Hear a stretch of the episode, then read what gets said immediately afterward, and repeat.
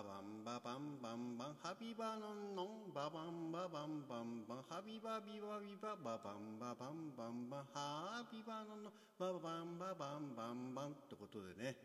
えー、前回に引き続きまして、えー、いい湯だな、ね、ハッシュタグいい湯だなってことでね、えー、始めたいと思います。今回のタイトルは「ザッキー混浴温泉物語」ってことでね。皆さん、えー、夜中の3時にこのお話を聞くっていうことはドキドキしてるでしょう、え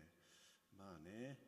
小さい頃の話ですからね、うん、でもやっぱし妙にねこう印象に残ってる場面があるんですよ、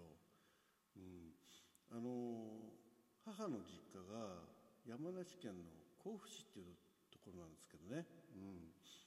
えー、まあ総選峡とか湯村とかねそういったところは温泉が当時ありましてそして割と新しい温泉としてですね、えー、東京にちょっと寄ったところに伊沢温泉っていうのがね、えー、割と新しい温泉ということでにぎわっておりました、えー、ザッキーが小学校低学年ぐらいだったと思うんですよね。はっきり覚えてないんですけどね、うん、近くにね笛吹川っていうのが流れてましてそこにかなあの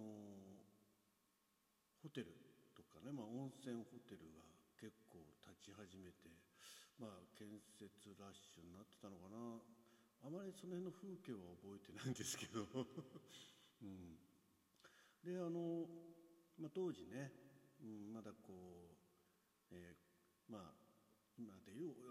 さっきから見ておじいさんおばあさんね、えー、甲府市に住んでるおじいさんおばあさんが、まあ、本家ね。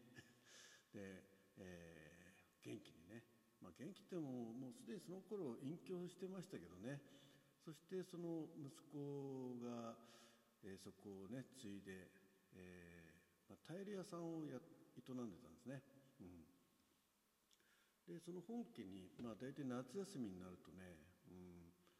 えー、夏休み入るとすぐぐらいに、まあ、あの親父に連れてかれまして、えー、甲府に、えー、ポンと置いてかれるんですよ。で1か月間ぐらいほぼ夏休みの間ぐらいね、えー、ずっと甲府にいてそしてまた帰る時にね親父が迎えに来てっていうパターンが何年間か続いてましたね。小学校低学年から、うんまあ、中学になった時なってからもう行ってなかったですから多分45年生ぐらいまで行ってたんかな。でまあいとこもねそのご近所にまああの、まあえー、おじいさんおじさんおばさんたちが結構住んでまして、えー、当然ねそこに子供たちがいるわけだからまあいとこがねたくさんいたんですね。ほぼ同年代で、えー、あの当時本家のお兄ちゃんって呼んでた、えー、のが多分中学生ぐらいだったんだろうね。でその下に、まあえー、女の子の、えー、いとこたちがいてでほぼ同年代ぐらいに、えー、男の子、まあ、ちょっとざっきりしたぐらいね。で男の子女の子。で、えー、そうですね。そんな感じでいました。なんだかんだで、まあ、ちょっと離れたところのいとこも加えると10人ぐらいいとこがねいましたんで、まあ、結構もうそこで毎日のようにねもうひたすら遊んでたんですよ。うん。ね。まあ、そんなようなあことでね母方の田舎っていうのはすごくこう結束力が高くてですね。まあおふくろが8人兄弟なんでね、うん。まあ、それとプラスその戦争後あのおじおばあちゃんがおじいちゃんおばあちゃんが引き取った、えー、子なんかいてね、え、その人もまあおじさんっておばさんって呼んでたんですけどその人は川崎だったんですけどやっぱそのそこの子たちもねいとこも集まってきたりしたんで、まあ、やっぱし十何人っていう感じでしたね。ですからみんなで集まるとねやっぱ20人30人のねあの大所帯になるわけですね。まあその本家の一族だけで ですですのでね、まあ、何かこうやるとなるとね結構、えー、大きな、えー、ことになるわけですよ。あのまあ、伊佐温泉にね行ってじゃあみんなで宴会やりましょうっていう、まあ、当時男人たちがね そういう、えー、企みをやってまああの何しろ飲んだり歌ったりするのが好きな人たちばっかりだったんででまあ割と新しいね温泉ということで、えー、そこのねホテルをまああの時はあの日帰りだったと思うんですよ、まあ、泊まってはいないいないと思うんですけどで温泉に行くとまあ昼間から宴会が始まって、まあ、子供たちもね食べ終わるとその温泉に入ってっていうパターンだったんですね。うんまあ、温泉自体、えー、はあの、えー、混浴っていうイメージがないから男湯女湯分かれたと思うんですけどただね外にねあの温水プールがあったんですよ。うんまあ、夏だからまあ、そんなに暑くはしてなかったと思うんですけど、まあ、外にいても寒くなかったからね、うんまあ、温水プールっていうか、まあ、要は冬でも泳げますよっていうような施設だったと思うんですね。うん、そこがですね、まああのなぜか プールですよ、えー、外のね、あの露天風呂じゃなくて普通に四角いプールなの。うん、でもなぜかねあの水着着ないんですよ、うん。まあ、さっきの思い違いかもしれない記憶が違うのかもしれないんだけどまあおじさんおばさんたちもねなんかあのそこでみんなすっぱだかで ゲラゲラ笑いながらねあのうちのね一族だけじゃなくてまああの他のお客さんたちもねあのみんなすっぱだかなんですよね。これ夢じゃないですよ。あの本当にあった話なんですよ、うん、だから多分ね露天風呂代わりだったんだろうなと思うんですね そのプールが。なぜか、うん、ね。でその時みんなね本当、えー、本当にあの、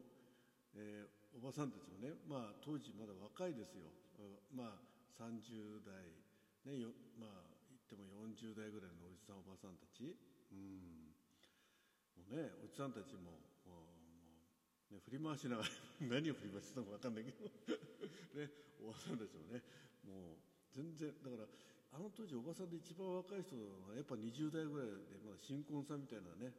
感じでしたから、うん、もうなんか、ね、すごく異様な雰囲気でしたね。異様っていうか子供の中でね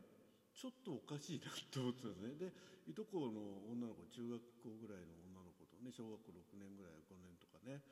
えー、そんな感じの子たちもみんなすっぱだからね、まあ、他のお客さんたちもみんなだからもっとだか中、えー、18とか19のね、えー、若者たちもいたと思うんですけどそれが普通に何のためらいもなくあの明るい日差しのもとプールでね泳いだり、えー、ールの脇でねあの寝そべったりなんかしてたんですね。うん、まあそれがね今でもね、まあ、夢には出ないですけどたまに温泉行くとね、えー、なんかそういうのあったなって思い出すんでずっとやっぱ、ね、それあの思春期の頃ねやっぱそういうの思い出していやあそこのホテルってどこのホテルだったかなといろいろ思うんだけど、まあ、当時、そのネットで調べるようなこともねできなかったしただまあ連れてかれてね、うん、はしゃいでただけなんですけど、まあ、その時の光景で一つすごく思い思いあのこう記憶に残ったのはその周りが山に囲まれて山梨県なんですけどね山に囲まれてでそのプールでね、えー、みんながねそのすっぱだかだったと。え 宴会の場面はほとんど覚えてないですね多分。まあ想像はできますけどね、えー、おじさまたちがねパーティースモネに歌ったりなんかじゃんじゃかね。当時まだカラオケもなかったと思うんで、まあ、手拍子でね、うんえー、うなってたと思うんですけどね、はい。うん、あとねもう一つ、えー、これはもう大人になって、えー、子供たちがちっちゃくてねまだ、えー、幼稚園小学校ぐらいのの低学年ぐらいの時ね。青森にね青森に義理の兄の嫁さんの実家がありましてえねぶた祭り来ないって言われたんでそこに行ったんですねで、まあ、向こうで、えー、海水浴したり夜はねぶた祭り行ったりそして、えー、ね、あのまた翌日は昼間はねなんかあの温泉に行こうってことで行ったところで酸ヶ湯っていうのがあるんですけど、まあ、あの湯治場なんですよ。あのえー、古い建物でねあの観光温泉的な感じじゃなくて本当にあの地元の方とかちょっと遠方から来てね、えー、な長い湯治をしてですねあの体をこう、えー、治したりこうねいたわったりするところなんですけどそこはまああの、まあ、男湯女湯あの脱衣所分かれて入ってくるんですね。でみんな知らないでそのまま入ってるで湯船の方に浴室の方にバッと出るとですね出ると混浴なんですよ。もう全部混浴。ただねすごく暗いんですよ。あの本当にあの体育館みたいな、まあ、あの作りは木造り、まあ、あの木あの木造でね、えー、すごくあのいい雰囲気なんですけど窓がちっちゃいのが上の方に開いててそこからさす、えー、日の光ぐらいしかこう入ってこないんで薄暗いんですけど、まあ、そこでこう木の木枠の温泉でね、えー、入って最初分からなくて入ってたらねあのまあお姉さんですよね。がふっとこう女への脱衣所がふっと出てくるとなぜかねお立ち台みたいになってて 一段高いんですよね。で階段が10段ぐらいこうで降りてくるんですけど湯船の方に。入ってきたからキャーって言うんですよね。みんないるわけですよ。ねまああの他のお客さんもいましたけどね、えー、まあ本当に若い女の子かその時は本当目のやりどころ困りましたけど今もまだ混浴なのかな、うん、